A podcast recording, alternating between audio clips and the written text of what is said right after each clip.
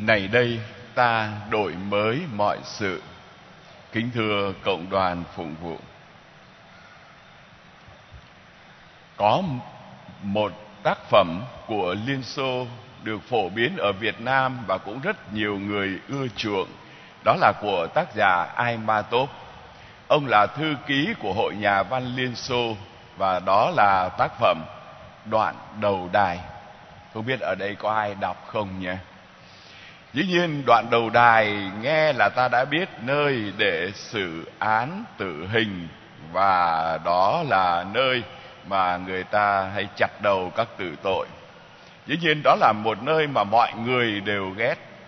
Nhưng mà tác giả ở đây muốn trình bày một cái đoạn đầu đài mà cái nhân vật chính của câu chuyện lại vui vẻ để tiến lên. Nhân vật chính của chuyện là Abdi Khalistratov anh vốn là một sinh viên trường dòng. Nói theo từ chúng ta là dân đi tu đó mà tu ra taru. Thế rồi, giữa một cái thời xã hội vô thần, thì anh trở thành một cộng tác viên đắc lực.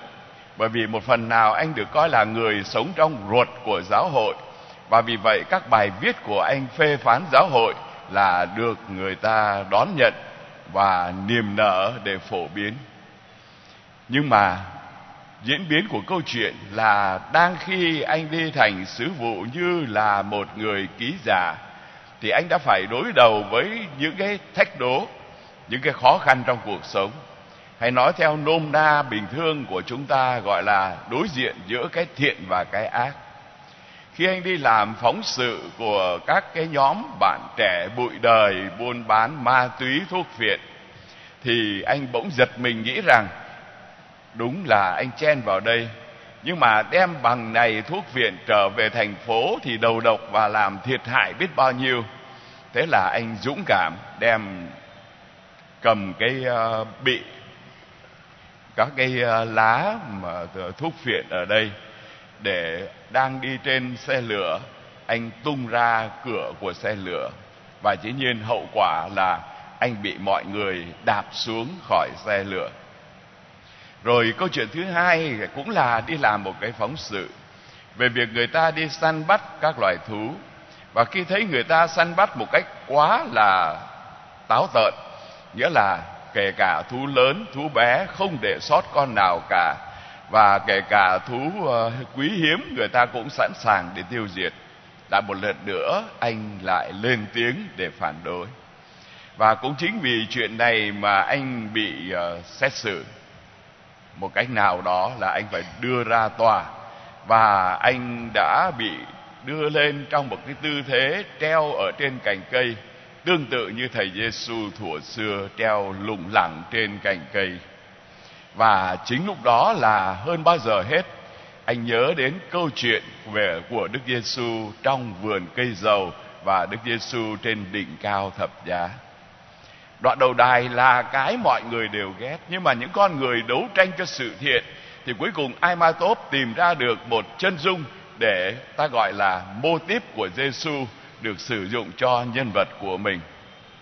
Tâm sự và trả lời các nhà báo, Aimatov nói rằng Thực ra thì tôi là một tín đồ Hồi giáo Nhưng tôi thấy nơi Mahomet không có cái dáng dấp của Thầy Giêsu một thầy Giêsu đối đầu với sự ác. Một thầy Giêsu phải đối diện với một cái chết bất công. Nhưng mà một thầy Giêsu trên đỉnh cao thập giá vẫn cầu nguyện xin tha cho những kẻ giết hại mình. Và ông cũng muốn xây dựng nhân vật chính của câu chuyện dựa trên chân dung của thầy Giêsu.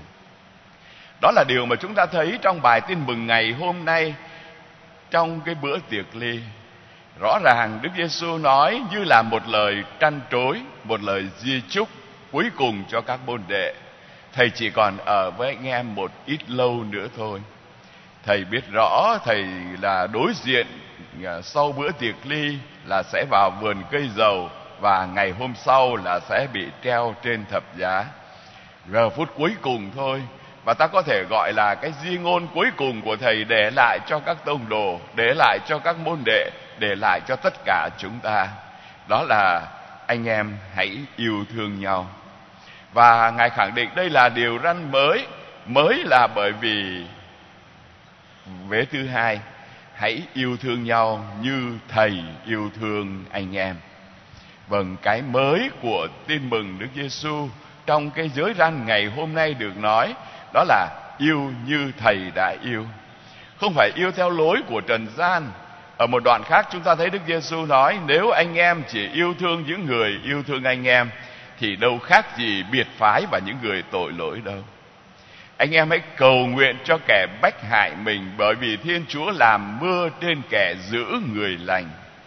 Anh em hãy cầu nguyện cho đối phương của anh em để thiên chúa có thể thể hiện tình yêu của ngài và yêu như thầy đã yêu ở đây cũng chính là thầy Giêsu trong bữa tiệc ly cúi xuống rửa chân cho các môn đệ. Yêu như thầy đã yêu ở đây cũng chính là một cái tình yêu nhưng không. Ngài nói, tôi đến không phải vì người công chính mà là vì người tội lỗi. Và cái giới răn mới ở đây ta thấy, nó khác hẳn với cái tình yêu bình thường của con người. Tình yêu bình thường của chúng ta là những ai yêu chúng ta thì chúng ta yêu lại, như là một thứ đáp trả, hoặc là một cái tình yêu vị kỷ, bởi vì thể hiện một cái tình cảm có thể có lợi ích nào đó, có địa vị, rồi có một lời giới thiệu, hay là xuất hiện để nổi nang ở trên các phương tiện truyền thông chẳng hạn. Còn tình yêu của thiên chúa không phải như vậy đối với trần gian tội lỗi thì một thiên chúa yêu thế gian đến nỗi ban chính con một của ngài là đức giêsu và thầy giêsu đến trong trần gian thì ngài yêu thương tất cả mọi người ta thấy đối tượng mà đức giêsu đưa trở về với thiên chúa có Matthew, có Gia Kêu, có Mai Đệ Liên. Những người thu thuế và đĩ điếm, Ngài khẳng định sẽ có thể vào thiên đàng trước các ông, các ông đừng có tưởng bở. Và cũng chính Đức Giêsu ấy, ngày hôm nay khi nói với các môn đệ về điều răn mới cũng là mở ra cho chúng ta một cái viễn tưởng mới.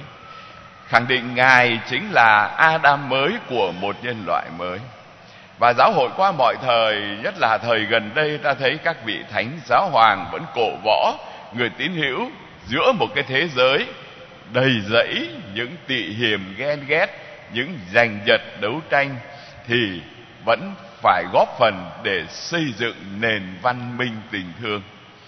Vâng yêu như thầy đã yêu giống như cái nhân vật của đoạn đầu đài, cũng chính là phải đối diện với tất cả những cái sự ác của trần gian và tìm cách để diệt trừ sự ác đó.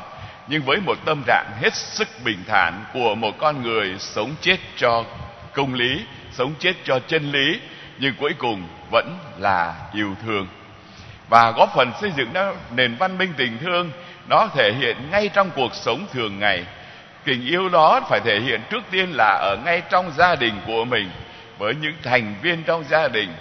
Không thể có những cái bức tường ngăn cách không thể đối thoại được. Tình yêu thương đó đòi hỏi chúng ta cũng cảm thông với tất cả những người khác, với những yếu đuối của họ. Tình yêu đó cũng cho chúng ta một tấm lòng rộng mở, bao dung để sẵn sàng tha thứ cho những kẻ mà đối đầu với chúng ta hay cũng có thể nói là cả những kẻ mà bách hại chúng ta nữa. Và đó là một cái tình yêu mới mà Đức Giêsu nói, một cái viễn tượng mà chúng ta được gửi vào giữa thế gian để góp phần xây dựng một nhân loại mới. Cái nhân loại sẽ hướng đến một cái thế giới tương lai mà trong sách khải huyền ngày hôm nay chúng ta nghe mô tả. Tôi thấy trời mới đất mới vì trời cũ, đất cũ đã qua đi và đó là lúc mà thiên chúa lau sạch nước mắt của con người. Sẽ không còn sự chết, không còn tang tóc, không còn kêu than, đau khổ vì tất cả những điều cũ đã biến mất. Và này đây, ta đổi mới mọi sự.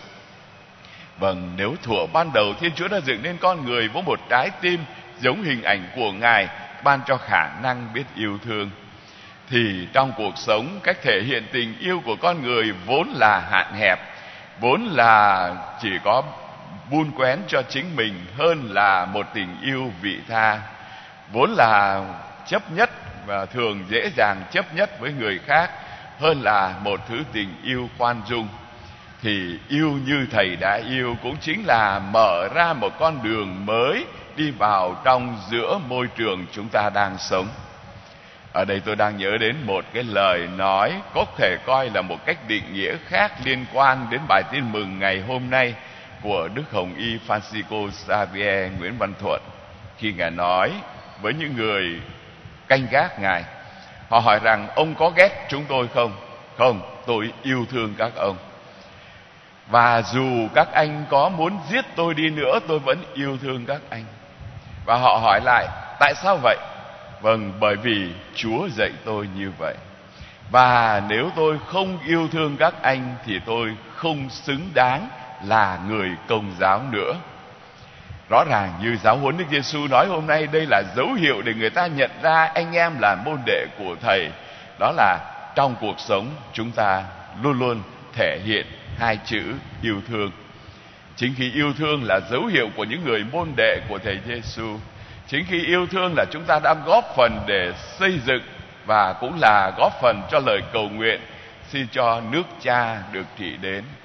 Chính khi yêu thương là chúng ta góp phần xây dựng đất mới để hướng đến trời mới. Chính khi yêu thương chúng ta liên kết với nhau để chúng ta làm chứng cho chúa.